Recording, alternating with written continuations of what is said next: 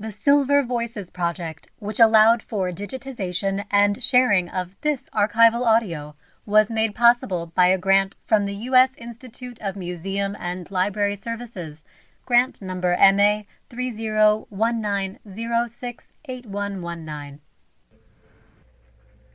Uh, would you tell us once again, Mr. Anderson, how you got started in motion pictures? How I got the the, uh, the original start in pictures? Yes. Well, that was just I was in New York in 1903, uh, trying to go on the stage. That was my initial initial uh, desire to go on the stage, and then I kept pounding these agents, possibly getting a job. And so one day I uh, went into uh, John Ince. He had a theatrical agent. He was the father of Thomas Ince and John Ince junior Mm-hmm. See, and uh, he said, "Well, there's nothing you're doing today, Anderson."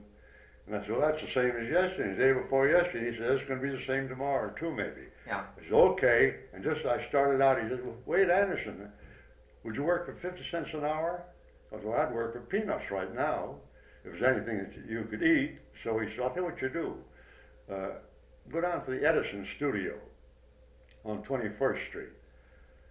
And uh, see a, a Mr. Porter there. Mhm. So I went down to the Edisons, and when I went in there, they ha- were having a coffee break, and they were drinking coffee and had some donuts on the table. And Porter was a very nice fellow. I first found out. He said, "Well, what do you what do you want, young man?" I said, "Well, candidly, I I want a cup of coffee." He says, "Well, sure, sit down.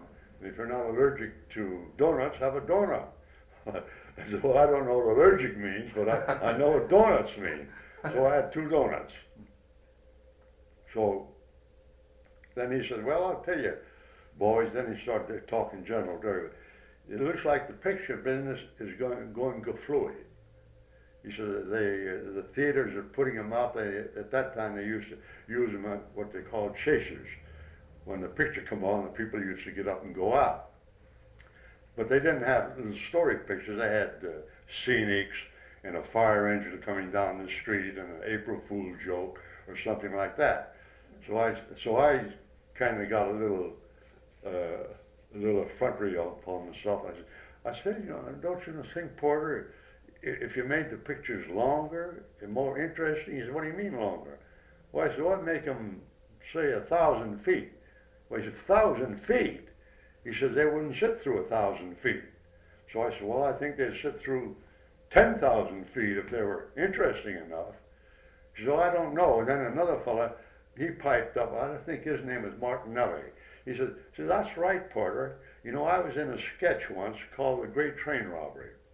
And then, we, then it was made into a play, into four-act play, mm-hmm. and they liked it better in a four-act play than they did in the sketch. He said, he said, I think that followed along this line of argument. Porter says, it does, it does kind of click, doesn't it? He says, I'll tell you what I'll do. I'll talk to the powers that be, and you, you boys come back Tuesday. I think it was Tuesday. So when he come back, he says, well, they're lukewarm about it. They didn't think that uh, it would stand the length in a theater, and they think it would cost too much. They said it would cost at least seven or eight hundred dollars. I said, well, that isn't much. Well, of course, it isn't much, you know, the day a picture Yeah, like that yeah. it costs eight hundred thousand. well, anyway, he says, well, we'll make it. He says, do you ride Anderson? Ride, I said. I says, I was born on a horse and raised in a saddle. He said, well, then you're a train robber. And the only thing I knew about a horse was he had four legs and a tail to switch the flies off with. Well, anyway, we started out to make the train robbery over in, you know where it was made over in, Yeah. around Fort Lee, Yeah. in Jersey over there. Mhm. And uh, when I got the horse assigned to me, I was going to be a train robber and ride a horse. He got assigned to me, I started to mount him, and somebody roars, Hey, Bud, I wouldn't mount that horse on that side. I said, What's the difference? What side you mount him on? He said, Well, you mount him on there, you'll find out the difference. And so, well, okay, I'll mount him on the other side. I've, I've started to mount him on, and a horse will kick you off if you mount him on Sure. the wrong Yeah. side, you know. Okay. And so I mounted and we, we started off to a location and that horse kept bouncing and bouncing and I kept bouncing and bouncing higher and finally b- bounced me off.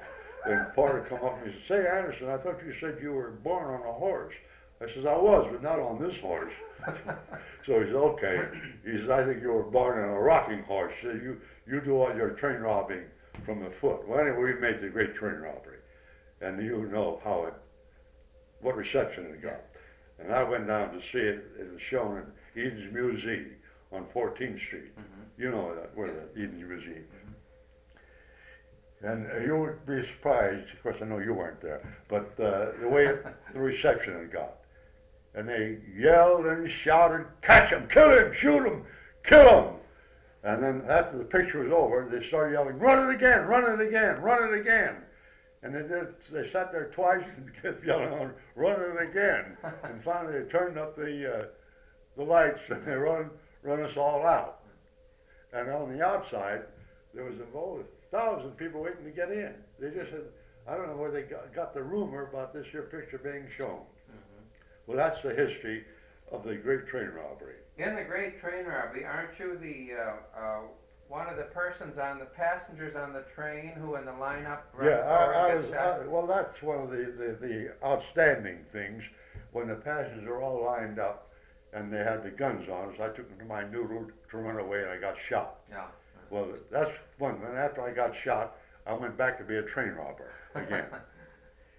How did the how did the audience react to that final shot where the bandit takes the gun and fires it point blank at the Oh, audience? that, down there, and you, they all dodged. Don't shoot! Don't shoot! They ducked down behind the seat. And, Sa- and Sam Goldwyn told me, he said, when he saw that shot, he said, that's the thing that decided him that could excite the audience. That's the business I'm going into. Mr. Anderson, at the uh, before you went to work on with Edison Company, had you seen many films as a boy yourself? Had you there seen was- many motion pictures? well, the only films that I saw were the films in the Mutoscope Company, which were made in 50 feet, you know. Mhm. But they were, pardon me, they you turned the handle and all these uh, paper Yeah, uh, flipped Yeah. and looked like a, a moving picture. yeah. Were you particularly impressed with the, those? Oh, that uh, when I when I saw that picture run, I dedicated myself to the moving picture Yeah. business. Mhm. Uh, I saw the future. In fact, I saw uh, the future. I didn't see the future 50 years from then, but I saw the future 10 years. Yeah. Because I, I didn't. Nobody saw the, the future 50 years from No, then like it no. is today. No, no, that was impossible. But I saw what it would be in 10 years, and it was just as I saw in 10 years, Mhm. or in 15 years during my tenure in the moving picture business. Mhm. Then I, uh, as I said, uh, it's a funny thing. That didn't inspire the Edison Company. The reception that they received. No. They kind of slowed up on making pictures and finally went out of the business Mhm. entirely. Mhm. But I, I knew that they were fading out, and Yeah. Porter knew it too. Mhm. Well, th- that was on account of Edison. He, he himself didn't care about the, the perpetuation Mhm. or, or the commercial end of anything Mhm. That, that he patented. All he cared about that the, suc- the success of it. Mhm. See, he didn't care about the commercial end where he benefited in the commercial end. Yeah. And I think that's one of the reasons why, because he, he did make a speech one day to the patents company. That was a company formed by the S&A, the KLM, the, Mhm. remember the old patents company. Mhm. He said, now boys, he says, don't try to stifle and keep 100% of this business because you can't do it. Mhm. There's no business was not going to expand. You better let other people come in because Mhm. it's going to progress, which they didn't want to do. Mhm. And then just for not letting them come in is what forced them out. Yeah. The Zukors came in, and the Fox came in, Mhm. the Selznicks came in, Mhm. and the Laskys came in, who were not picture people, but they were dang smart businessmen. Yeah. They saw possibilities. Mhm. And the other people in it, like myself, well, I saw the possibilities, but I wasn't a businessman. Mhm. Like Spoor, Kennedy, the Kalem, Yeah. and the uh, the biograph people, all they saw was the present Mhm. and, and making money as as was. Yeah. They never saw themselves being pushed out of it, Mhm. which they finally were. Did you continue to work with Edison for a while after making the Great Train Robbery? Yeah, I, I worked there uh, uh, oh, a, a short time, Mhm. and then I saw there was there was there was nothing uh, beneficial coming to me but Mhm. posing in pictures. Mhm. And I did all the posing I wanted to pose. In fact, I posed for for artists. And I'll tell you, I don't know. Want me to tell it? Sure. Yeah. When I was posing for artists, uh, I went up one day. I posed for uh, Leyendecker Brothers. I don't know if you remember them. Yes. Yes, I do. Yeah. Yeah. And Charles Dana Gibson Yeah. and uh, Harrison Fisher and those fellows. So one day, I went up to uh, Charles Dana Gibson's studio. He he did most of the women, you know. hmm See, and then of course I, I was pretty pretty good looking chap. You were. and, uh, and here's the, this this here picture. I think you saw it. Yeah. I got a little one too. I'll give you like this. You can have one of those if you want. Thank you. I'll put a name on it after a while. Sure. See. Well, anyway, he said, uh, I'm, I'm illustrating a, a, a, a, a story, a, a, a, a book called The Cowboy and the Lady. He says, Anderson, I think you'd make a pretty good cowboy. I said, what, what's a cowboy? He said, well, I don't know. He says, I guess he's the fellow is out on the ranch and uh, takes care of the cows. I said, they don't have any cows on the ranch. They have cattle. You, you, you, you mean a cattle ranch? He said, I don't know anything about it. He said, but I'll get you the outfit and you, you pose. Yeah. Well, I said, okay. So uh, he posed and he, and he made, this was a replica of the picture he made. Mhm. He said, well, you do, you do make an ideal cowboy. Well, I'll tell you this one later, what the denouement of that. So where will we go?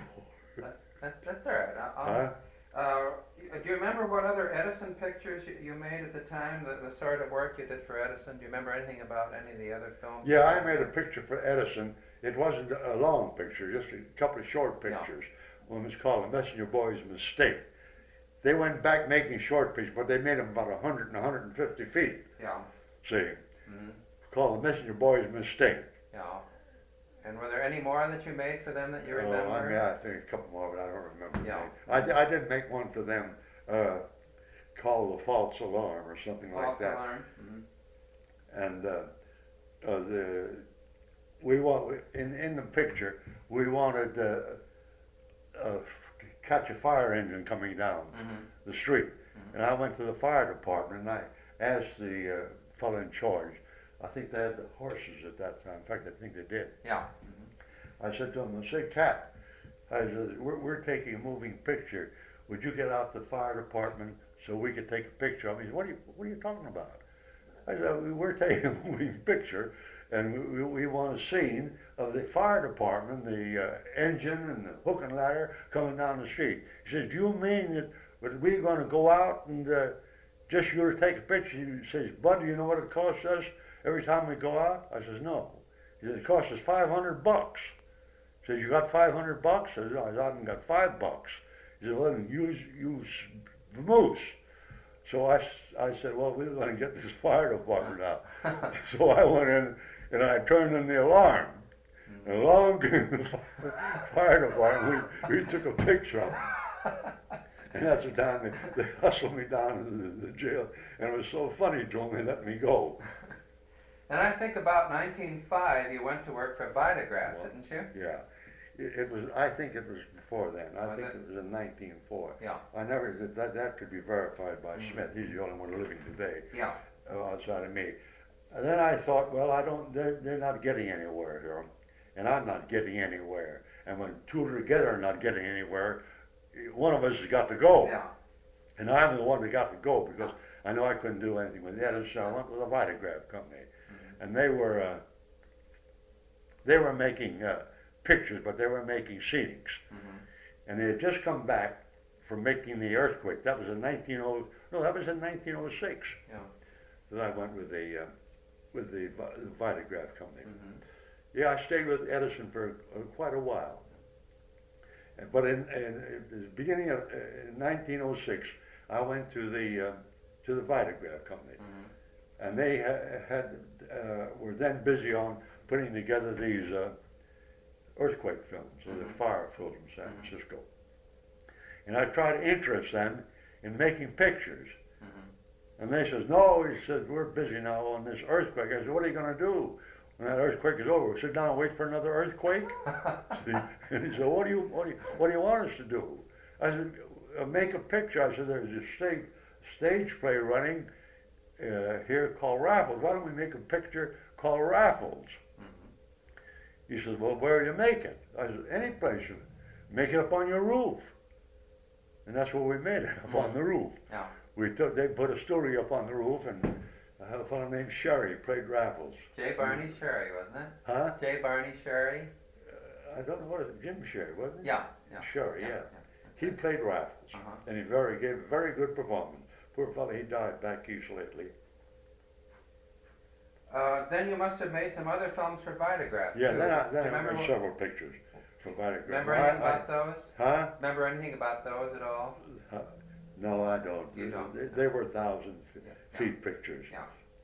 Uh, well, they uh, they made you a director at Vitagraph, though, didn't Huh? they? Didn't they make you a director? Yeah, I was? I was directing the pictures. Yeah. mhm, I was directing the pictures, taking care of the props and doing everything. Yeah. Until finally they got big, and then they got in uh, a fellow called John Bunny and and another person, and I saw that that they were getting big and I was getting little. Mhm, Yeah. So I uh, I heard about uh, you can cut any of this stuff out you want, you Yeah. know. Sure. Well, no, you. I like. And. I heard about- a firm in Pittsburgh that had a lot of uh, uh, uh, vaudeville houses. Yeah. Uh, run by a fellow named George Davis and John Harris. mhm, And I went down there, and I talked them into uh, into going into the moving picture business. Sure, we'll, we'll make pictures. mhm, Well, we did. We started there, mhm, and all they wanted to make is local pictures. Yeah. See, not distribute them, just make them for their own use Yeah. in the theaters. mhm, And I said to John P. Harris, I said, John, you're, you're going to regret this. He said, oh, I, he said, I'm, I'm a Pittsburgh fellow. I don't want to go out of Pittsburgh. See, and he was. He was just a Pittsburgh man. He didn't want to. And I told that to his son one day. He's got his son is this fellow, uh, John P. Harris. He has these ice capades, Mhm. you know. Yeah. That's his son. He said, well, that's the way Dad always was. He didn't even want me to go out of Pittsburgh. Well, I, uh, to take you back for just a moment, Mr. Anderson, when you made those other two uh, Edison films, did you direct those, or did Yeah. Porter direct No, those? I directed those. You did. The Messenger Boys mistake. Yeah, so Messenger forth, Boy mistake. I Yeah. directed those. Yeah. Uh, about how long did it take? Porter was the cameraman. Mhm. Who was the cameraman at Vitagraph? Do you remember? Oh, the cameraman at Vitagraph, I think, was a fellow named. Uh, well, I think uh, uh, Blackton. Blackton. Yeah, I think he did some of the camera work. J. Stuart Blackton. Yeah, Stuart, Stuart Blackton. He did some of the camera work. Mhm. He he he, ori- he originally was a cartoonist, you know. About how long did it take you to make a picture in those very early days? Well, uh, it took us about three or four days to make the uh, the pardon me to make the uh, raffles, Mhm. and it took us about that same time. Mhm. In fact, I don't remember any of the pictures. I always remember the first. Yeah. But after that, they Yeah. leave my memory. Then. Well, anyway, uh, I see John Harris. He wouldn't. Uh, he had the ball club there too. He, he owned the Pittsburgh Pirates, and he owned everything. And uh, just a little incident. Uh, while they were making a picture, a fella came out of a jewelry store. He said, "What are you doing?" I said, "Making the moving pictures." He said, "For who?" who, who? I asked Johnny Harris and and Davis. He said, "What are you going to do with them?" I said, "They're going to run them here. I'm looking for somebody uh, to go in uh, uh, to to make uh, pictures to distribute." Mhm. She said, "It doesn't sound like a good business." son." I said, "It is a good business." I said, "You put that in the back of your skull, and you remember that." I said, "Someday you're going to sell that jewelry store, maybe, and go in the picture business." And he did. And that was his Selznick's oh, yeah. father. Uh-huh. the old man Selznick. He never went in with me, but he went in Yes, uh, in the picture Yeah. business, making five reelers a little later on. That's right. In fact, that's really that what I told him kind of started him in the business too. So anyway, I left uh, Pittsburgh and went uh, to Chicago, Mhm. and I heard about Selig. Yeah. Well, I've been with them all. I know. I run the gamut. I know. So I went to Selig, and he, he had the, uh, the Polyscope company. He had a, a projection machine. Yeah. And I said, I said, uh, uh, Selig, why, why, why don't you make pictures? I said, oh, Ma, why don't we make pictures? He said, oh, we do make uh, some pictures. We, we make the scenes. I have a, uh, a cameraman out in Colorado that sends us in a lot of scenic pictures of Estes Park, of uh, Colorado Springs, and scenic pictures. I said, they're never going to get you any place. I said, why don't you make story pictures? Mhm. He said, well, can you make them? I said, yes, I can make them. I, I can make anything. I can do anything but make the camera. He said, I got a cameraman. Here, he's a fellow named Pearsons. That was the cameraman. I remember his name. Yeah. Tommy Pearsons. Yeah. Well, anyway, then we went out uh, and I, I made a picture called The Female Highwayman. I Yeah. remember that. That's the first. Was this made around Chicago? That made around Chicago. Yeah. Where'd you go to make it? Do you remember? Around, uh, well, we went on the south side, and it was just a short picture. I don't think it went over Mhm. three or four hundred feet, Oh. but it went very good. Then I made several more. It was just about a, a, a- woman going to a jewelry store and asked to look at some diamonds. This is the premise of the picture. Yeah, I yeah, asked to look at yeah. some diamond, and she looked at the prey, and then she'd she'd palm one, you see, and put it in a piece of gum and put it under the counter. Yeah. See, and then the uh, the fellow would take the uh, the diamonds and he'd count them, and then he'd put back. He said, "Well, there seems to be a, a diamond missing." Mhm. She said, "I don't know anything about it. You can search me." Mhm. And they searched her, and there were no diamonds, and she went out. Mhm. And then she told her Confederate about it, and he came back in to look at diamonds, and he popped the one from under the counter. Yeah. Well, that was the the, the premise of the Yeah. picture. Where'd you get your actors, Mr. Huh? Where'd you get them? Well, the in? Chicago, I got them around uh, uh, uh, uh, the Revere House in Chicago. That's where all the uh, Mhm. the uh, vaudeville performers, Mhm. and that's where I picked up Ben Turpin too, incidentally. Mhm. Well, he didn't work with me in any uh, scenic pictures. Uh, Well, anyway, geez, I can't smoke and talk. That's all right. Anyway, take your time. Light your. I said, Bill, I got to call him Bill. I always get friendly with him. Bill, uh, Bill, I said, why don't you, you got this fellow Buckwalter out in uh, uh, Denver. Why don't you let me go up and, and uh, try my hand at Western pictures? He said, what do you mean Western pictures? I said, something like uh, the old, remember the old train robbery? He said, yes. I said, picture with that flavor. Oh, that wasn't a Western picture, but it had the flavor. See, I said, I can make a, a Western picture right here if you want to. He said, well, well, what is it? I said, well, let's go out and make the life of Jesse James. he was a notorious outlaw, you Yeah. remember. Uh-huh. So I did it, went out and made a picture of the life of Jesse James Didn't you make that in a park around there, around, around Chicago? Chicago, yeah. Which park was it? Do you remember? Lincoln Park, I think. Lincoln Park. Yeah, at Forest Park, around in there. Were you Jesse James in it? No, I wasn't direct. I wasn't any. I wasn't know any acting at that time at all. Yeah. You were directing still. I was directing. Yeah. My acting days really started uh, uh, from that story I told you about uh, Gibson telling me I'd make. I'll tell you that later Yeah. on. mhm, Make an ideal cowboy. Yeah. Well, so uh, says, "Well, this this went pretty good." Mm-hmm. Uh, I said, "Well, you, there's no scenery around here. Let me go out west, mhm. where there's rugged scenery." Yeah. So I went out there and, and got a hold of Buckwalter, and we went down Golden. You know where Golden, Colorado is? About 15 miles from Denver. mhm,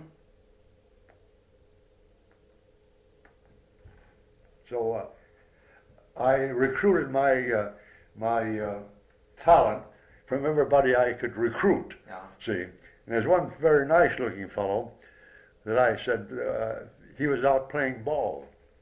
this is funny. He he was uh, somebody was throwing balls and he was uh, scooping them off the ground. Yeah. and he didn't scoop very good. I said, "You're a bum ball player." He said, "How'd you like to work in pictures?" He says, "What do you want me to do?" I said, "I want you to be a cowboy in pictures." So you think I'll make a better cowboy than I'm a ball player? He said, "I sure do." He said, "If you play ball like that," and then he was the uh, third baseman on the Yankee team. Roy Harsel, his name was. Uh-huh. He was he played third base on me, and I told him he was a bum ball player. He was one of the best ball players of the day at that time. Did you put him in one of your pictures? Yeah, he, he played the cowboy. Now, I think the first picture you made out there was a girl from Montana, wasn't it? Wasn't that the name of the one you, you uh, began to work on for Selig? I think that was. Yeah. And I think that was called a girl from Montana. Yeah. I was under the impression that you shot a lot of exteriors out there, and then you had to come back and do interiors in Chicago. Is that right? To finish up the films? No, I No? don't remember that. No. I think we, do- we took the. You did the whole thing out uh, there. There, we, Yeah. we made the flats out there and Mm-hmm. took them on the outside. We didn't have any cover at all. Yeah. We had very few interiors, Mhm. but I made the interiors the same that we, we made the interiors of the uh, Great Train Robbery. Mhm. Just a few flats, you know. And, Yeah. but I made about three pictures out there and put them out. Yeah. Did you do everything in about one take, or did you sometimes have to work longer on each scene? One take. One take? Well, uh, we try to get them in one take. Mm-hmm. Uh, but sometimes something went wrong. One time we, uh, uh, Buckwalter, we took about uh, 200 feet of pictures. That's that's one roll of pictures, Mm-hmm. and uh, that was all taken. And he takes the damned old uh, cartridge out of the box. and find out he didn't didn't have any film in there, so we had to take them over again. Oh. And that was two takes.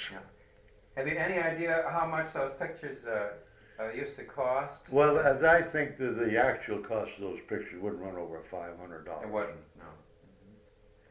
Then you came back to Chicago again, still Yeah. with Selig, is that right? Then I came back uh, to Chicago and Yeah. took some more pictures, and and, and Selig was more interested in his uh, his polyscope, Yeah, his moving picture machine. yeah. And I see I wasn't going to get anywhere, so I I talked to Tommy Pearson, and he didn't want to leave Selig. I was going to go out and make pictures best I could. Yeah. So then I heard of a fellow called George Spoor. hmm and he had uh, the competition uh, uh, projection machine to Selig. Yeah. He had one called the Kinodrome, Yeah. and I talked him into to making pictures. hmm And that time, I made him form a company, and we formed the S&A company. hmm That's how the S&A was formed. He was the S and you were the A. He was the- Yeah. hmm Then, uh, for a while, you made pictures in Chicago, didn't I you? made pictures Yeah. in Chicago, and we had our studio in the back of his office. Mhm. and that uh, that was uh, uh, backed up against the city jail, Mhm. and our audience was all prisoners. so the jailer, the jailer come on. He says, "I'm sorry, but I've got to uh, either uh, board up these cells, or you've got to board up this back because these prisoners will do nothing but look at you make pictures." so then finally, we we we made a studio out on Wells Street, 501 Wells. I remember that in Yeah. Chicago, and took the in, interiors out there. Uh, who was the cameraman that you were using at S&A there? A Did fellow named Robbins, Jesse Robbins. Jesse Robbins. Yeah. Yeah, you know Jesse Robbins. Well, I know of him. Yeah, he got very, uh, uh, very uh, successful. Not in he, he made pictures out, of it. he about got successful in the screw machine business. He had a great big screw machine business over here, someplace I don't know. Is he still around, I wonder? I don't know whether Jess is living or not. I think he is too. He made a lot of money. I never can get in touch with him. Yeah. He seems to stay clear of me somewhere. I don't know why. Yeah. Oh, what was your cranking speed in those days, Mr. Anderson? Well, we made, uh, I think, uh, we made about uh, 60 feet a minute. 60 feet a minute, yeah. I think that they, they make them uh, longer now, don't they? Yes. mhm. That was a natural, uh, gave us a natural speed, Mhm. 50 to 60 feet a minute. Yeah. Were you involved in the lab work at all? And, The laboratory work? No, nothing at all No. about it. How about the cutting? How soon did you start to cut your pictures? Well, they cut them my way. I, I didn't do much in the You cutting didn't? business. No. No. In fact, I, I would I would uh, write the scenario and the flashbacks and all that, Mhm. and then the cutter he would. That that's a business all in itself. That Mhm. is one of the best part of the moving picture uh, success Mhm. is the cutter. They are the and they get very big money, Mm-hmm. especially these cutters now. Mm-hmm. A whole lot lies in them to get a good continuity. Beginning at about this time, then you were furnishing your own scenarios, weren't you? Or had you been doing that right along? Well, the scenarios uh, that I got, uh, we would Well, they were just, well, when the S&A company, we had a couple of scenario writers, and the only time that I started to write the scenarios is the time I started to make the westerns. Mhm. What, what, did you have much of a scenario for these early things, or did you just have an idea and go out and, and work on, the- out? Well, I did. I had mostly notes Mhm, and Yeah. mostly sequence, Yeah. seen this, seen that, seen that, mhm. uh, this here, this, that, and that. But I didn't have any any detailed scenario Yeah. like they have today. Would you try to take advantage of parades and fires and things like that? No, no, Not not when I made particularly, the. I didn't do any uh, uh, topical scenery. Mhm. things at all. Yeah. Well, the, the uh, I didn't uh, I didn't pose in any of those Western pictures that I made, but they didn't go so good. They went fair, but they didn't click the way I thought they were going to click. Mhm. And then I got it uh, uh, into my noodle how, to figure out why there was some salient point why they didn't get over so well. Mhm. And then finally it came to me when I uh, came out in Los Angeles and I was making comedies out here, see, with Ben Turpin Mhm. and Just Robbins. Yeah. It came to me uh, from, uh, from Ben being a central figure in those comedies. Mhm. And I says, they want a central figure in the Westerns too, Mhm. see, uh, somebody they could heroize and um, become interested in what he does. Not the picture in general, but just what that character does. Mhm. So then I uh, figured on getting a character, and I couldn't find a name for the character. Mhm. So I read a story, I think it was in the Saturday Evening Post, about a, uh, by a man named Peter B. Kyne. Mhm. See, he was a well-known writer in that days. Mhm. Peter Peter Kyne. He died here lately. He wrote this Western story. He had a character in there called Bronco Billy, Mhm. and I said, "That's the baby, Yeah. Bronco Billy." Yeah. So I swiped the character and I swiped the story. I met uh, Pete, Peter B. Kyne. He lived in San Francisco. I met him afterwards, and he had a good laugh. He says, "I don't mind." He says, "I see this future in the moving picture business, and I'll be writing stories for them." Did you ever hear of Peter B. Oh, sure. Yeah. Sure. He said, "I'll be," and he was. He was writing very big. He and Jack Lemmon started to write pictures for the uh, big pictures, Yeah. not uh, these little two-reel Yeah. westerns. Is it? Uh, did you get most of your ideas for, for your stories out of uh, magazines Magazine. and books and things? Western magazine and the Argosy, which were the prominent Western. Yeah. And then once in a while, I, I'd get a, uh, an idea myself. Yeah. All I needed was an idea. Mhm. Did any of these uh, magazines ever sue you for No. plagiarism or no? No, I, I think they were glad. hmm I think they thought that the Western pictures were, were uh, Increasing their market. yeah, were, were, were helping their market. Sure. And it was. Mhm. So uh, I went up to Niles, and then I had uh, Charlie, Charlie up there with me, and uh, Ben Turpin, and Wally Beery. They were up there with me, making uh, comedies. Mhm. See, uh, there's just something here.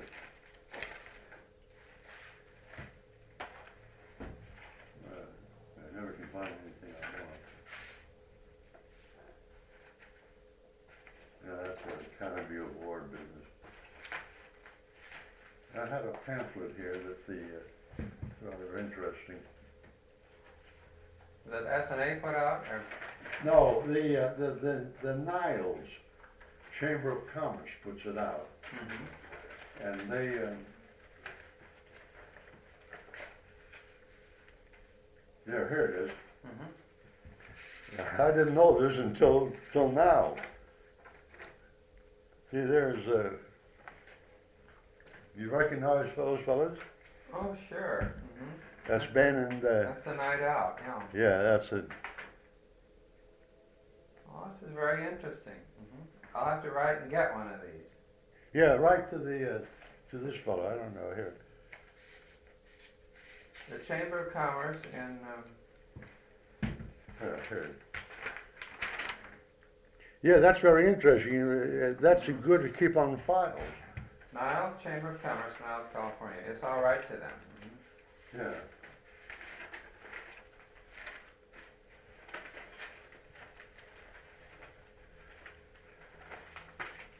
Uh, I think before you went to Niles, you tried a few other places first, though. Didn't you go out to Denver again? No, for no, Essanay? no. You didn't. No, I, never went to Denver. hmm Or I, uh, I went or- over to, uh, uh, to San Rafael, Yeah. and, uh, Did you even go to El Paso, Texas? yeah, I went to El Yeah. Paso too. Uh-huh. And I took pictures there. Uh, it wasn't very good around there. And then I went down to Mexico City, and the first thing they did was run us out of there. Really? Yeah. Why? Oh, we uh, created too big a crowd on the streets. uh-huh. But I wasn't making westerns then. I was I was making social pictures. Uh-huh. And then I then I came uh, back uh, to uh, came to California and went over uh, to San Rafael. hmm You, uh, you you tried uh, Santa Barbara too for a little bit one time, No. didn't you? Oh, you weren't there. No, uh, Right. uh, a fellow, a fellow who was with me, he went to Santa Barbara, uh, and his picture's name was Kerrigan, Warren Kerrigan. He went there to the, and established the American Film Company. Yes. And he made the pictures in Santa Barbara. So then, uh, then after you established the character of uh, Bronco Billy, Well, then I looked around for Bronco Billy. Yeah. I didn't figure myself then. Yeah. I looked around for Bronco, and I had a friend of mine in the, in the, does that keep on going? Ron? yeah, that's all right. Don't worry, don't worry about it. I had a friend, I can't talk without smoking. Yeah. I had a friend of mine. Yeah, let me get that for you. Wait, I'll I'll talk when I get over there. Oh. You don't take it from the back, do you? I slipped and fell and hurt my hip the other day. Oh, that's too bad. It's just getting better now. Mhm.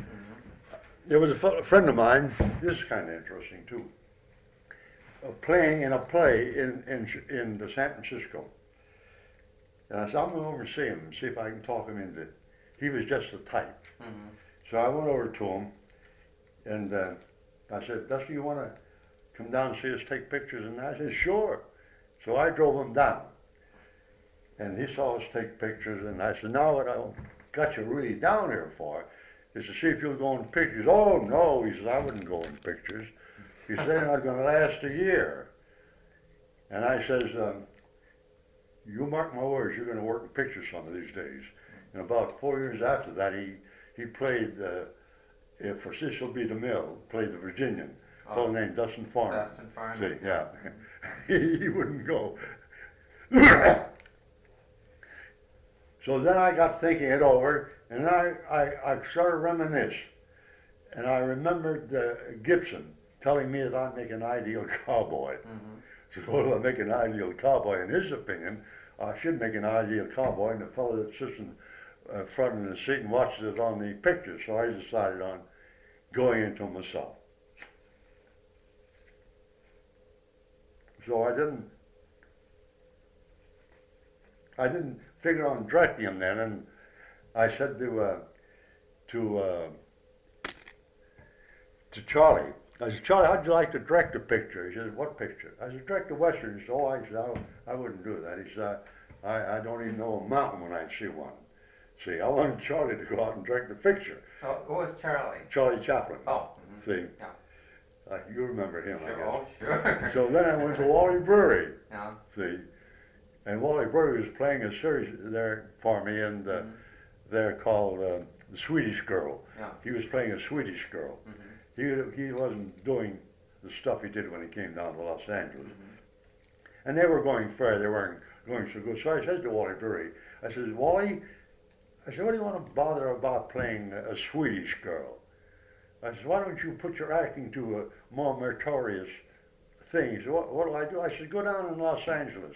By that time, Los Angeles was coming to the uh, front, you see. Mhm. I said, go down there and, and get in pictures down there where, where they're making uh, various pictures, and you'll be a great t- uh, type. Yeah.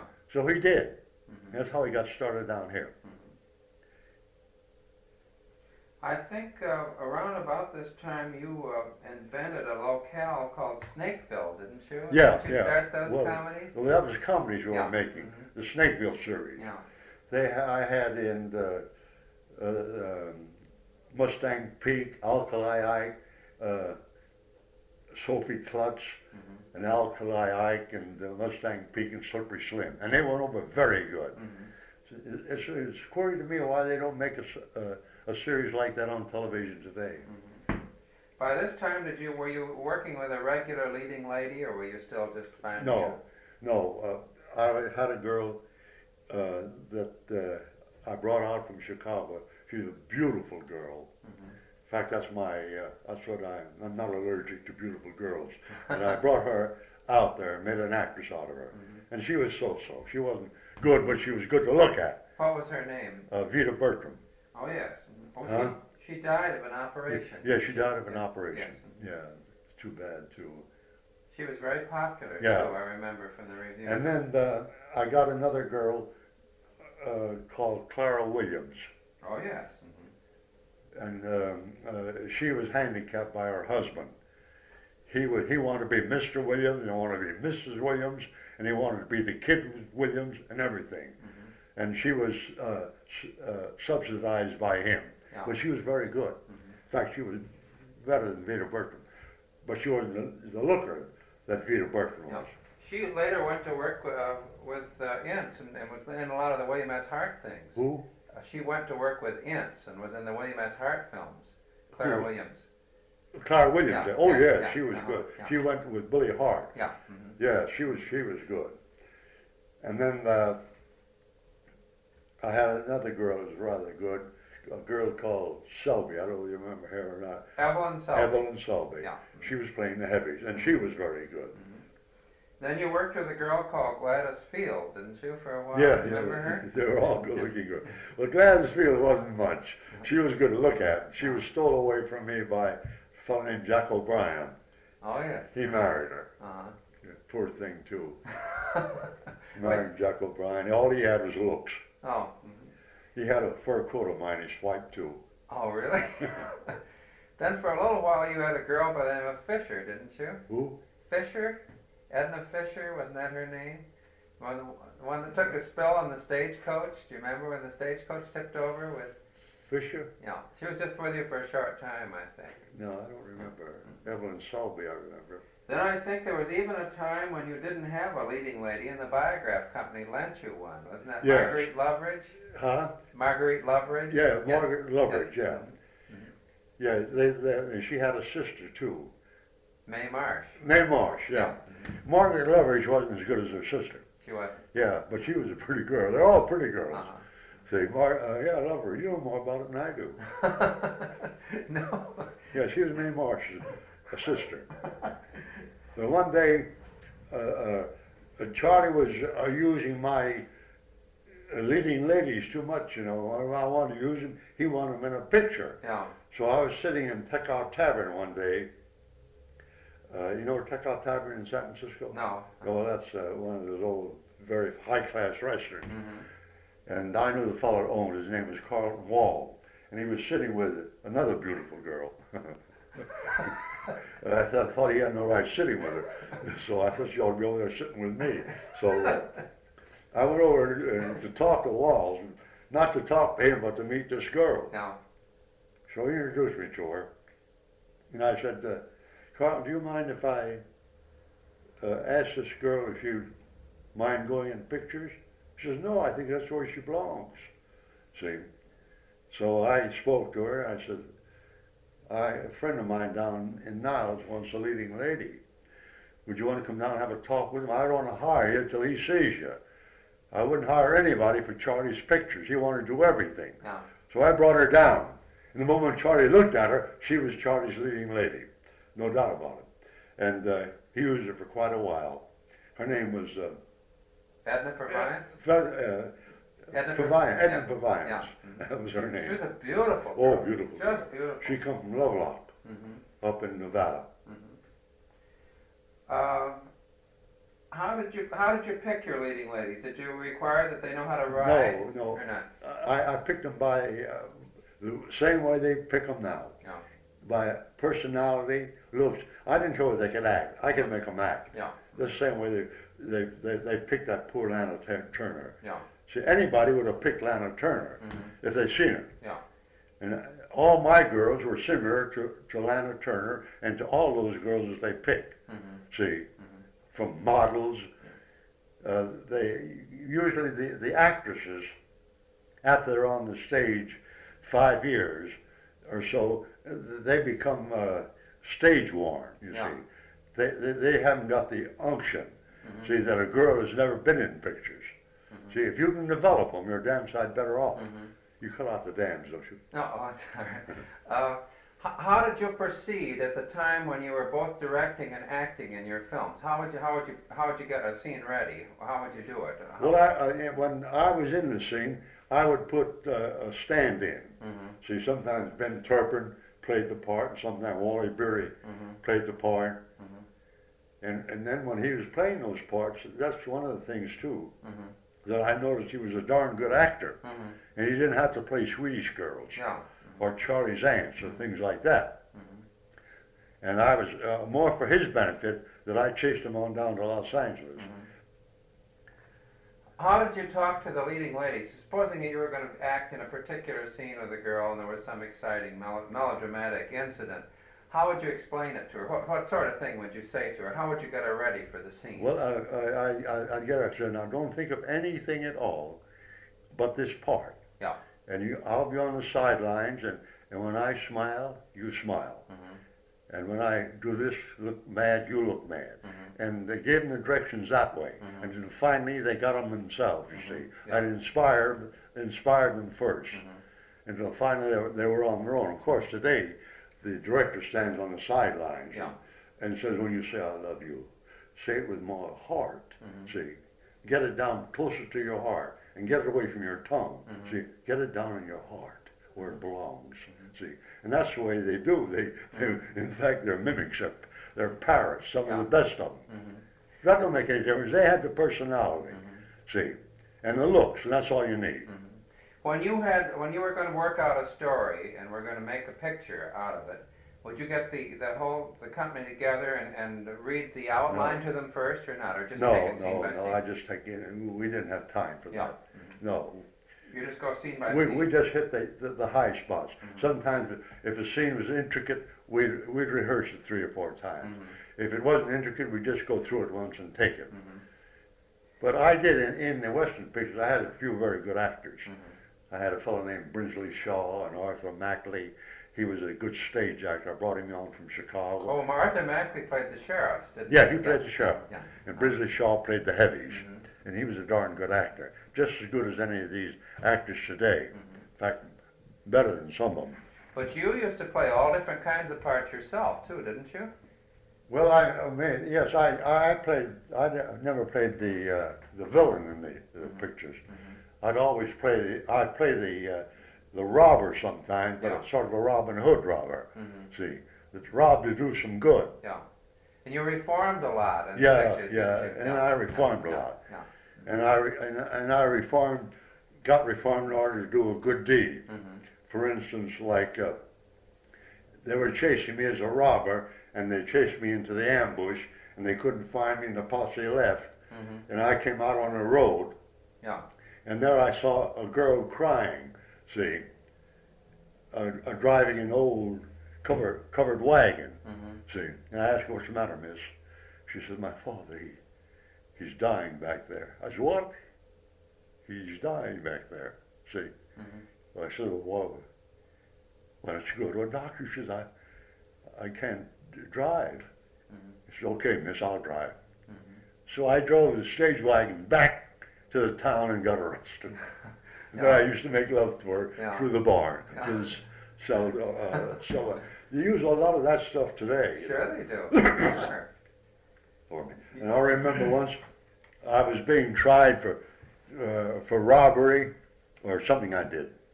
And I was in the courtroom sitting next to the window and they were trying me and the district attorney said, this man should be lynched, murdered, tarred and feathered. See, and I kept looking out of the window, see, Mhm. and I saw all these horses down below. Mhm. And all of a sudden I jumped out of the window and flopped on a horse down, and I jumped out, and then the posse chased me and I got away. How'd you learn to ride so well? You must have gotten a lot of practice in Well, uh, Uh, I did. I, I, I learned to ride. Uh, uh, I was an expert rider. Mm-hmm. See, because I got thrown from a horse a couple of times. In fact, that's really gave me a weak hip Mhm. that I got thrown from a horse. You know, we were riding along. I was riding along pretty fast, Mhm. and the horse st- uh, stopped and put out his four, four legs as they do. I knew something was wrong. Mhm. Well, he smelled a rattlesnake, Mhm. and horses do that, you know. Yeah. They smell a rattlesnake. And rattlesnake uh, don't hear, you know, Mhm. but horses do. Yeah. And ra- the rattlesnake, uh, I didn't hear the hear the horse, but the horse knew that he was he was there, Mhm. And that's why he, he stopped quick, and I knew it was a rattlesnake. So then I got, he, threw me off, and I got a dislocated hip. Then I used a double after that. I think the double I used was a fellow named Hoot Gibson. Oh, He- really? Yeah. Yeah. He he was working in the pictures up there. Mhm. You sometimes would give Bronco Billy different characteristics, would Yeah, you? yeah. Yes. Mhm. Just for Well, variety. well, yeah, uh, sometimes. Uh, uh, well, I want to tell you how I got. Did I tell you how I.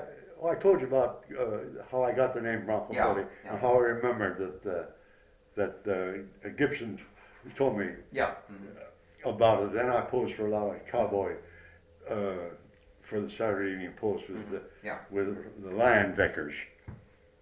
Uh, were, did you have many accidents when you were filming these things or not? I had that one accident. I, I? I never. Just that one? I never would take a chance anymore Yeah. because I was too valuable. Yeah. Not speaking egotistical, too valuable for the no, pictures true. to get hurt. You were. You were. I'd rather see the other fellow get hurt and pay the doctor bills. Yeah. Yeah, so you, you did use doubles in there. Uh, in making, you wrote most of these stories, didn't you? Didn't you- didn't you uh, invariably put a certain number of elements into every story? Did, did you did you usually try to end with a chase, or how did you work that? How do you mean? Uh, did you usually put a chase toward the end of your your scenario, your story? The, the Well, no. If it you, if it was uh, if it was a story based on a romance, I ended with a, uh, just uh, not none of these sexes, Yeah. sexual kisses, but Yeah. just kissing the girl and, and fade out. Mhm. See, no, I didn't want to bring the But romance. for your climax in the story, would you usually have a chase or a posse after you, or how did you work that out? Well, for the climax of the, of the story, for instance, uh, I uh, made a story. I'm just showing you a, a climax. Yeah. I made a story that the sheriff had arrested me, and he was taking me back uh, to the town where he was sheriff of, Mm-hmm. and he um, took we went up to the hotel room and he and he handcuffed me, see, to the bedpost. Pardon me, handcuffed me to the bedpost, Mm-hmm. and he had taken all the money from me that, that I had robbed the bank. Mm-hmm. See, and he and he took the money, and I he said I says, "Don't where are you going, sheriff?" Oh, I'm going down in the bar. And I says, uh, "Sheriff, uh, why don't you leave the money here?" He says, "What do you what do you figure on breaking loose and getting it again?" No, I I got another thought. I said, "Don't take the money with you." He said, "Sure, I'm going to take it with me." So he went down to the gambling place, and he lost all the money gambling. Mm-hmm. See, and he came back, and he was very, very dejected. I said, "What's the matter, sheriff? Losing money?" He says, "Yeah." I says, "Take these handcuffs off, will you?" He said, "What are you going to do?" I said, "I'll get the money back." And so um, he says, "How are you going to get it back?" He says, "That's my business." So he took the handcuffs off. I said, uh, "Lend me your gun." I said, "Do you need a gun?" I said, sure, I need a gun to get the money. Mm-hmm. So I went down and I held up the gambling joint and got the money, brought it back to the sheriff. And it ended up with he putting me in the calaboose and shaking hands with me, saying, I'll get you out soon. Well, I wonder what the name of that one was. Do you remember? Oh, gosh. Out of the hundreds and hundreds and hundreds that yeah, you I made. made 400 of them. Yeah. But that's, uh, and that was just the plot of the picture. Mm-hmm. And today they'd use that plot and they'd make a, f- a whole television picture of it. In fact, I guess I have used the plot. I didn't see it, but I guess I have. It was a good little story. How'd you happen to pick Niles to settle down in? Well, when I was here thinking about making Western pictures, I uh, surveyed all the surrounding country, Mm-hmm. like Griffith Park, Chatsworth, Mm-hmm. and I went down to those uh, hills around Santa Monica, and the scenery didn't look tough enough. I knew you had to get rugged scenery, Yeah. and uh, I could get rugged scenery if I went way up around uh, uh, Topa- Topanga, Topanga Canyon. Yeah. Right. But I wanted to be near the scenery, Mm-hmm. and they told me about Niles Mm-hmm. being right on the uh, the outskirts of the scenery. Mm-hmm. And I went up there and looked it over, and they did. They had wonderful scenery. Mm-hmm. Oh, you could take wonderful shots. Yeah. And that's why I went up to Niles. Could you get all sorts of country around there, a little bit Yeah, of get everything? plateaus, Yeah. prairies, Mhm. uh, scenery, and you get little towns Mhm. Like Pleasanton, Livermore, and all those little towns. Did you ever put your camera in a car to photograph Yeah, a yeah, I was the first one did that.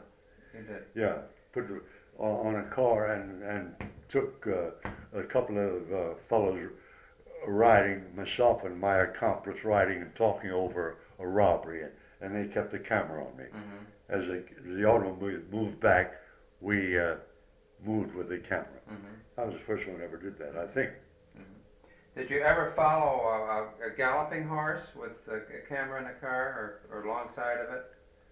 No, I don't think we ever did You don't, didn't No, do that. but they do that now. hmm No, I never did that. That's one trick I didn't do. Did you ever use uh, uh, dolly shots? Ever move in on the character? Yeah, like oh yeah, that? we did dissolve into Zola and dissolve into a close-up. Yeah.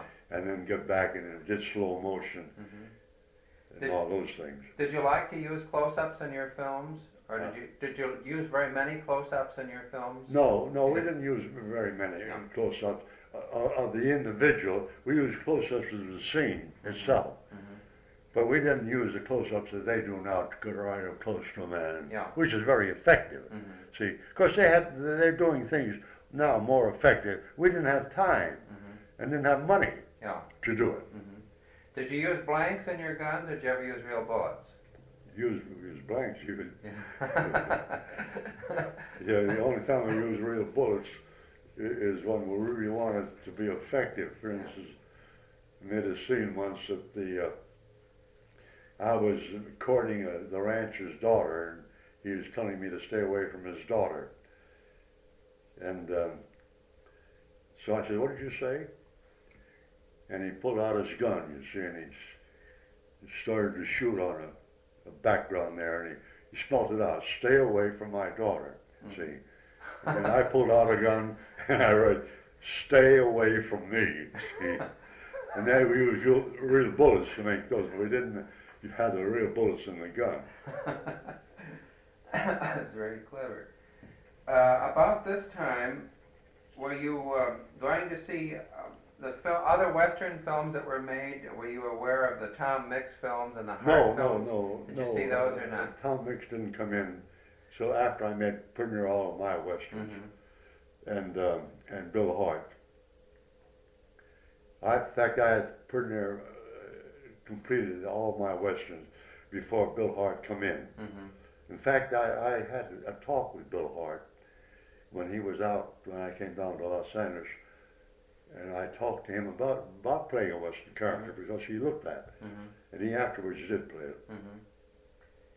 Uh, that must have been about um, 1912 or 13 Yeah, that was then in before about- he. Uh, about 1913, I think Yeah. Bill Hart came into the picture. Um, did you uh, did you see many of the biograph films at that time? Did you see any of the D.W. Griffith films?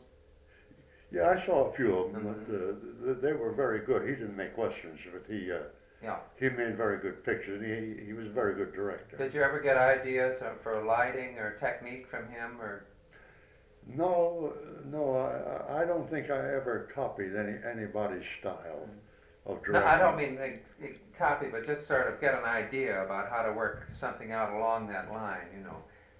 No, I, I, I, I- don't re- remember ever copying anything from any anybody. I think whatever I did, I, I created Mm-hmm. myself. I think a lot of them copied what I did, but they, I didn't have to copy them because I had enough material in my noodle Mm-hmm. how to direct a picture.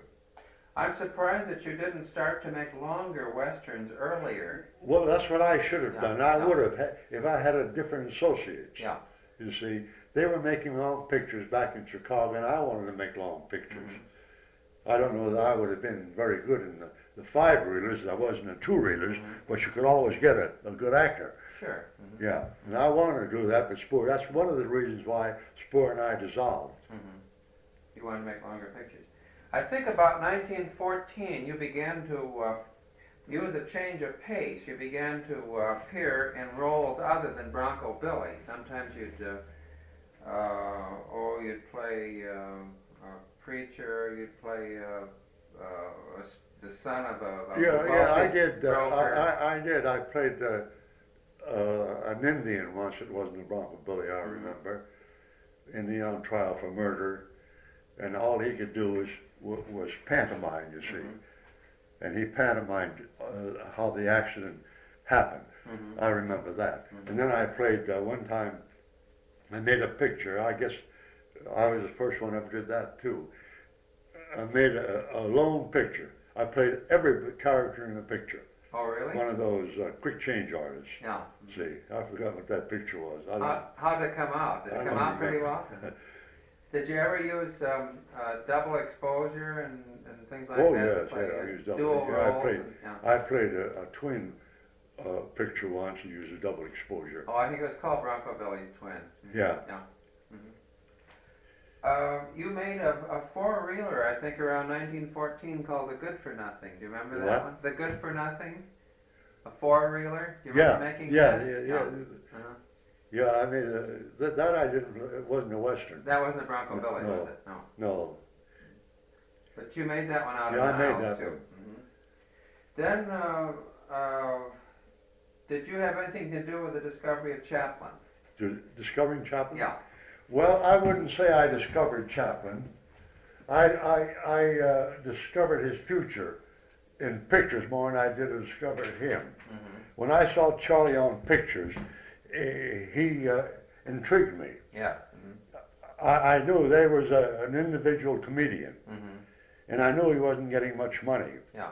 See, and I came down specially uh, to Los Angeles to see if I could get him Mm-hmm. to make uh, comedies. Yeah. And I had a talk with him, and he was working for a fellow named Mack Sennett. Yeah. See, Mm-hmm. and I talked to Charlie, and he, he was very pliable, Mm-hmm. and he he uh, wanted to go to make pictures where he could do everything. Pardon me, he didn't direct those pictures. Mm-hmm. Sennett directed them. Yeah. And he took a little offense at that. He wanted to do everything. I knew that, and I played on that. Mm-hmm. And I told him, I said, now Charlie, you can come up there and make what pictures you want, direct them you want, use what people you want, Mm-hmm. and paint the scene if you want, and kiss the girls you want, and do everything you want. So that's, that's what I ought to do. I know he wanted to do it. Yeah. So he had a talk with Sennett. And he asked Sennett for, uh, I think he was giving him $200 a week. Mm-hmm. And he wanted if Sennett would give him 250 Mhm. And Sennett says, no, I don't give you 250 I can get other comedians. I can get Hank Mann. I can get uh, another comedian. Ford Sterling was it?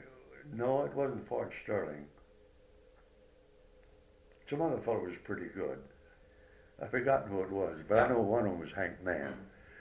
And another one was, was kind of imitating Charlie, Mm-hmm. what he did. Mhm. And I think on, on the side, Mack Sennett was training him to act like Charlie. Mm-hmm. So I had Charlie all set to work for about $300 until his brother stepped in. Yeah. That was Sidney. Mm-hmm. He stepped in. And he said, well, I think Charlie's worth more than that. I said, what do you think he's worth? He said, well, I think he's worth $1,000 a week. He says, you do think he's worth that? I said, will you sign for $12.50 a week for two years? He says, yes. So I said, that's okay. And I signed for $12.50 a week. Mm-hmm. And he, he wanted, I wanted sure to sign him. Mm-hmm. And that raised an awful stink in Chicago. Mm-hmm. They wonder why I didn't give him the studio. And twelve fifty was peanuts. yeah. And after he worked in about six or seven pictures, I think the first picture he made was The Night Out or something, or The Pugilist or something. After he worked in six, six or seven pictures, he saw how fast he was going and how uh, a good a reputation he was getting. he wanted to earn more money. I said, well, Charlie, you've got a, a contract for twelve hundred and fifty for two years, and we can Mhm. hold you to it. He said, well, isn't there some way I can make more money and still live out the contract? I said, well, maybe so. I said, tell you what I'll do with you. I'll make a, a five-reel picture with you. We'll make a burlesque, a five-reel picture, and you can share 50-50 in the profits of that. But you still got to live out the two-year contract. Well, that was agreeable. Mhm. And we did. We made a five-reel picture called Carmen. Mhm. See, it was a burlesque on Carmen. He was very good in Yeah. it, too. uh-huh. I think that thing grossed around three or four hundred thousand dollars. Really? And he made about a hundred thousand dollars on that picture. How'd you happen to pick that particular subject for him? Uh, Carmen? Yeah. Because I saw the opera and I saw a lot of uh, funny uh, angles to it. Yeah. And I had uh, Charlie play the uh, the Toreador in it. Mhm. And he was always funny, too. I think you called him Darn Hosiery, didn't you? Yeah, I, I, I forgot how to call him. Don Hosiery, I think it was, yeah. Well, I, I did the same thing with uh, with Stan Laurel. I made a burlesque with him when I when I took him and made pictures of him after I had left the Essanay, made pictures of Stan Laurel. I made a burlesque on blood, uh, blood and sand, called it Mud and Sand, Mhm. and that's where Stan made a big big hit. Mhm. That's what brought him to the front. Then I think after a while in here, about uh, early 1916, you had a difference with Essanay, didn't you? And then didn't you leave the company then? Huh? About in early in 1916, didn't you have a difference with Essanay, and didn't you leave the company then? Yeah, it was about in 1916 Yeah. we split, and I took Charlie back with me Mm-hmm. to Chicago, Mhm. not Chicago, New York. Yeah. And we were going to form a company. Yeah.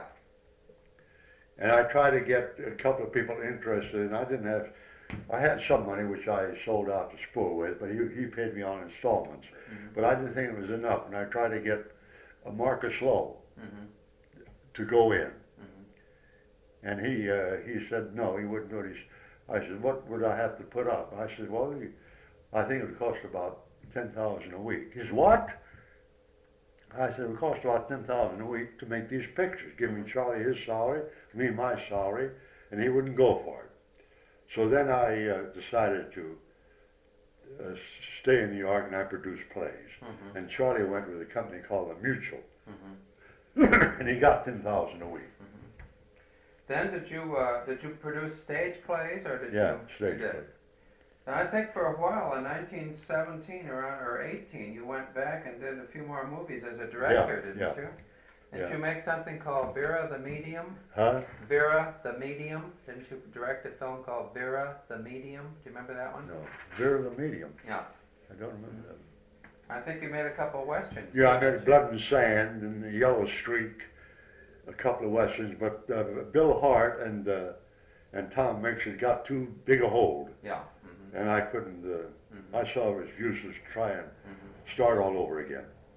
What did you think of uh, of uh, Hart and Mix? Did you like their work? Well, I th- I think Ha- Hart was was was very characteristic, and I think he played everything the same. Yeah. Well, that was all right. Mhm. But Tom Mix, I, I don't think was much of an actor. He he was a good stunt man. Mhm. and a, a, a good man to fight and things like that. But to do the acting part, he wasn't any Bill Hart. Mhm. But I think uh, Bill Hart's pictures are all the same, and he used all the same expression, that stoic expression, Mhm. which was good Mhm. until he run out of the material. He was better, you think, on the dramatic side than.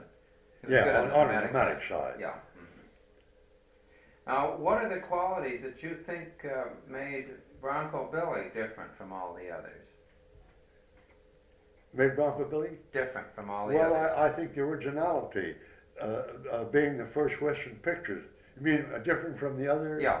From Bronco Billy was different from all the others. Now, why was that? Why do you think? Well, that that must come from my own individuality. I don't think that his acting was was any different than these boys that act now, like Jim Arness, and uh, Mhm. I'm talking about television actors. Yeah. I don't see much of the moving picture actors, uh, Mhm. but they they uh, they all act about the same as, as, as I did. I don't. No, of course they got different personalities. Mhm. But I think if I went in uh, in, in my younger days and played a part that Jim Arness played, I would play it kind of similar to what he plays it. Mm-hmm. I don't think I played any better or any worse. Mm-hmm. You, uh, how many guns did you use in your films? Did you use one or two? Well, sometimes I use, well, I had made a picture called a two-gun man. Yes. I use two, but just a, a one usually. Mm-hmm. And I, uh, I used a, a, a gun, a hidden gun sometimes. Mm-hmm. Where would you hide it? Where The one time that I was going after uh, the heavier the bad man, and I knew that he's very quick on the draw. That is in pictures. And I went there, and I had a sling on my uh, my arm in a sling. Mm-hmm. See, and in the sling, I had a, a Colt. See, Yeah. Uh-huh. had a Colt hidden. See, Uh-huh. and I got in an argument with him, and just as he started to draw, I shot. Yeah. See, Uh-huh. it was that was called a hidden gun. Yeah. See, no matter how you got, just so long as you shoot first, it was okay. Mm-hmm. And I, I didn't think I could outdraw him from the hip. After you uh, more or less uh, dropped out of, of, uh, of pictures, did you used to go to the movies very much or not? Well, uh, yeah, I used to go when they dragged me, when my daughter dragged me to the movies.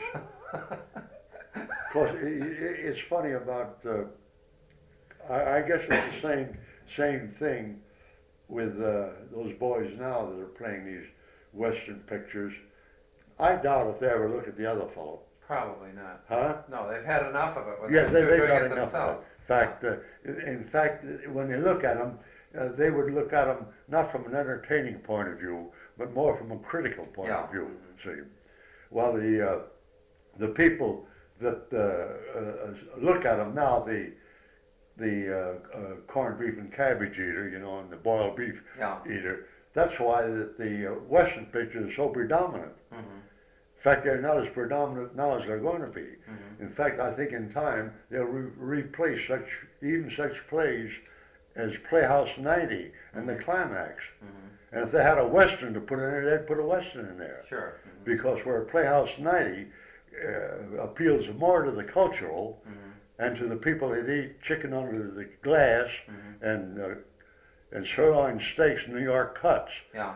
See, that they're the ones, and I don't think they even understand them. No, probably not. You see, I don't know whether uh, you're the Moro and I am, but I sometimes I can understand them.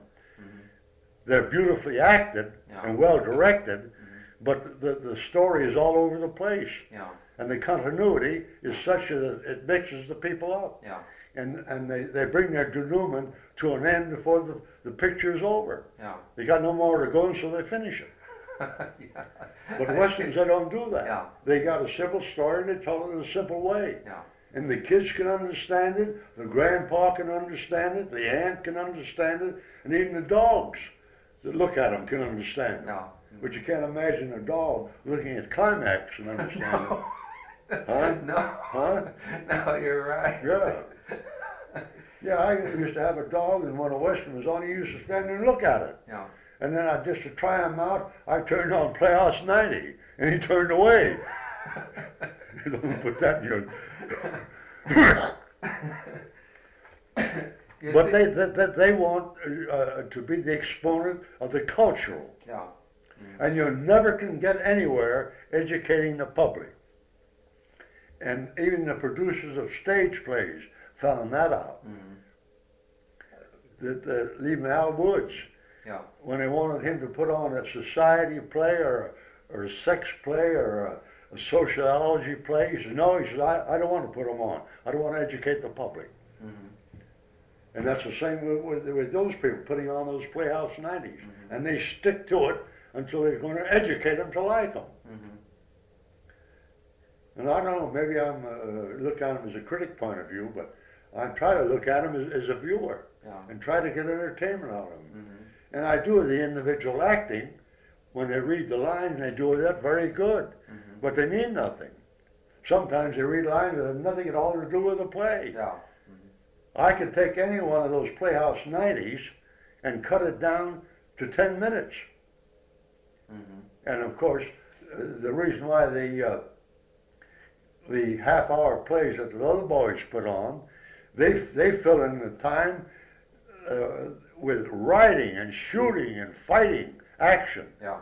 But these other people, they fill in the time with a lot of senseless dialogue. It's good dialogue, but it's senseless and has no bearing on the play. Yeah. You look at them one sometime. Once in a while, you see a good one. Do you recognize some of the basic plots when you're looking at westerns now on TV? Do you see some of the plots that you used to back in? Yeah, yeah. I, I, I don't see some of the plots. I see some of the situations Yeah. and the sequences hmm that I used. hmm Well, they got to use them.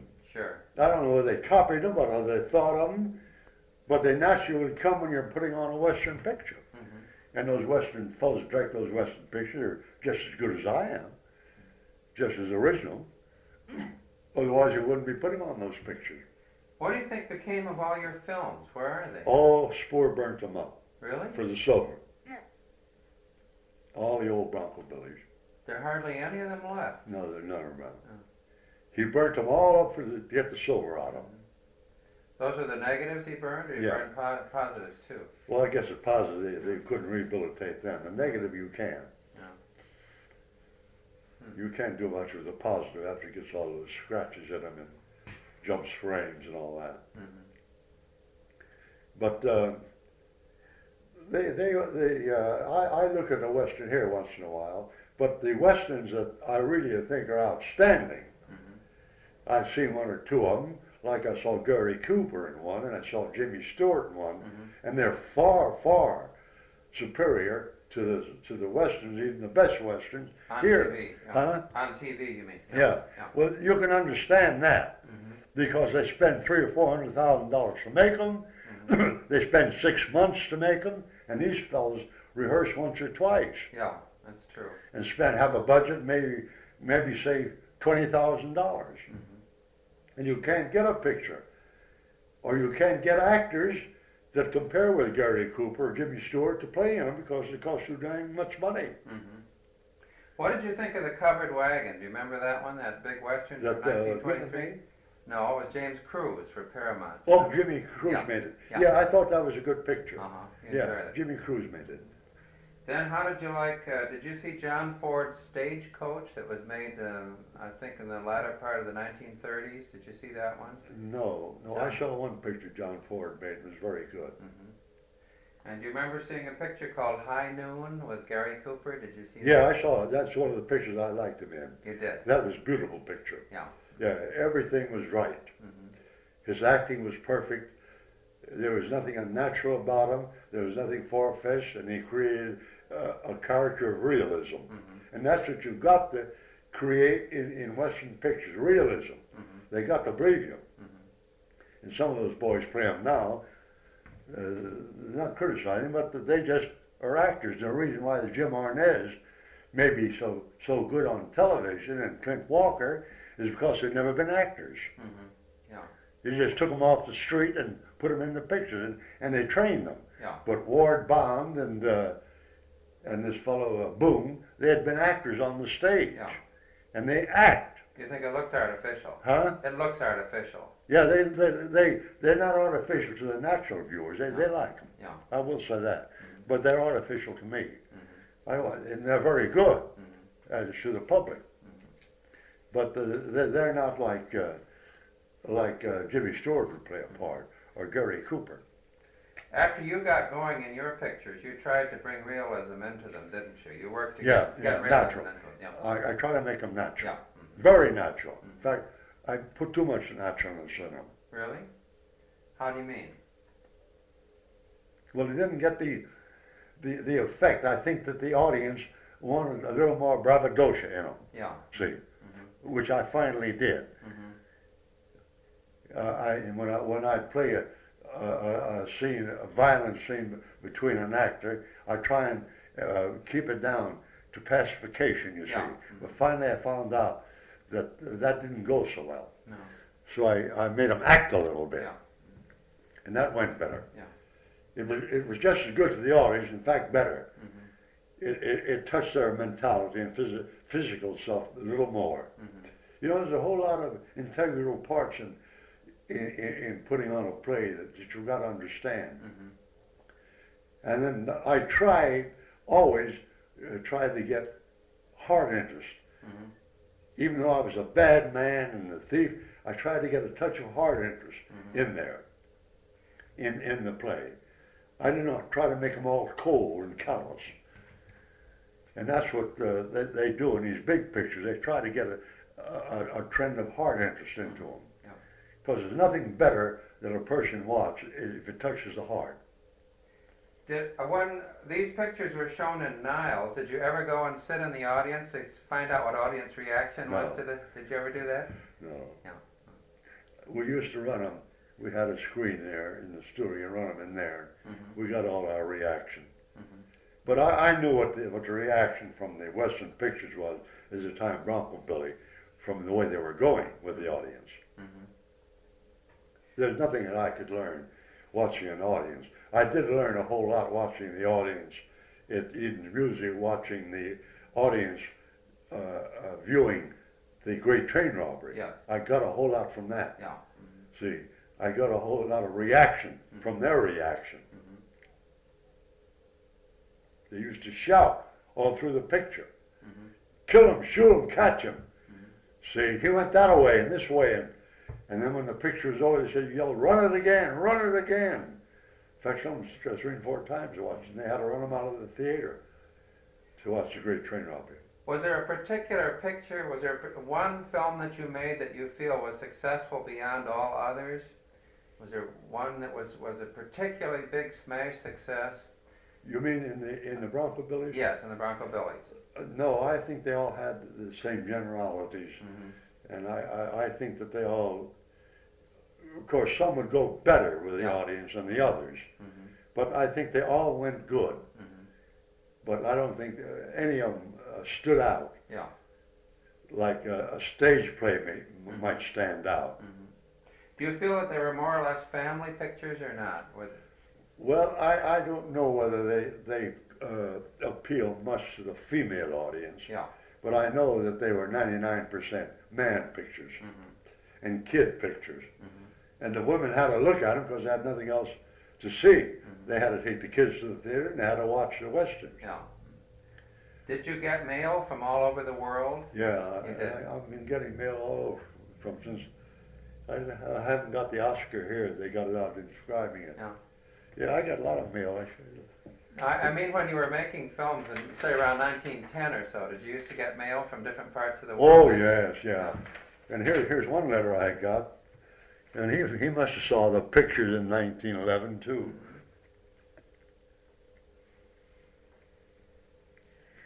Those kind of letters I cherish. I don't care, care much about fan letters. Oh, it's the governor of California. Yeah, Oh, isn't that nice? those kind of letters I, I keep. The other letters I got a bunch of 'em here. I, sometimes I send him a picture, sometimes I don't. And here's another letter that I kind of. Oh boy.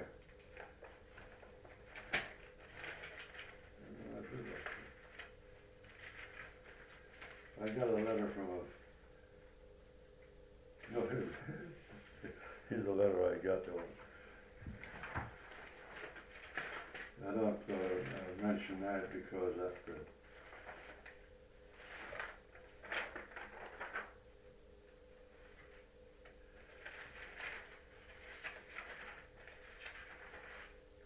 Oh, are you going to? Uh, Yeah, I wouldn't, uh, uh, uh, if I go there, I guess it's better not to mention anything about it, no. because I suppose he wants me, the secret would be, uh, the, um,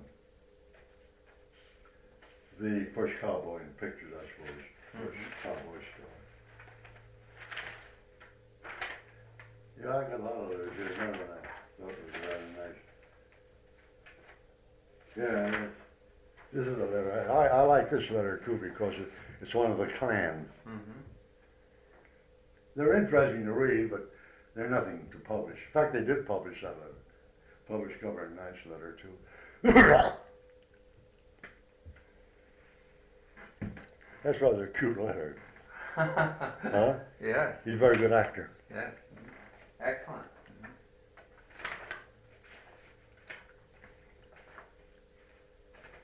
Well, thank you very much, Bronco Billy, for giving Well, us I this interview. I think you got enough there, by God, that you, you got enough to cut it down, just so you. But I, I gave a lot of highlights of how the westerns started Yeah. and how the great train robbery, I think that's what they're mostly interested in. They're not so interested in me. Uh, We're very interested in you, and thank you again.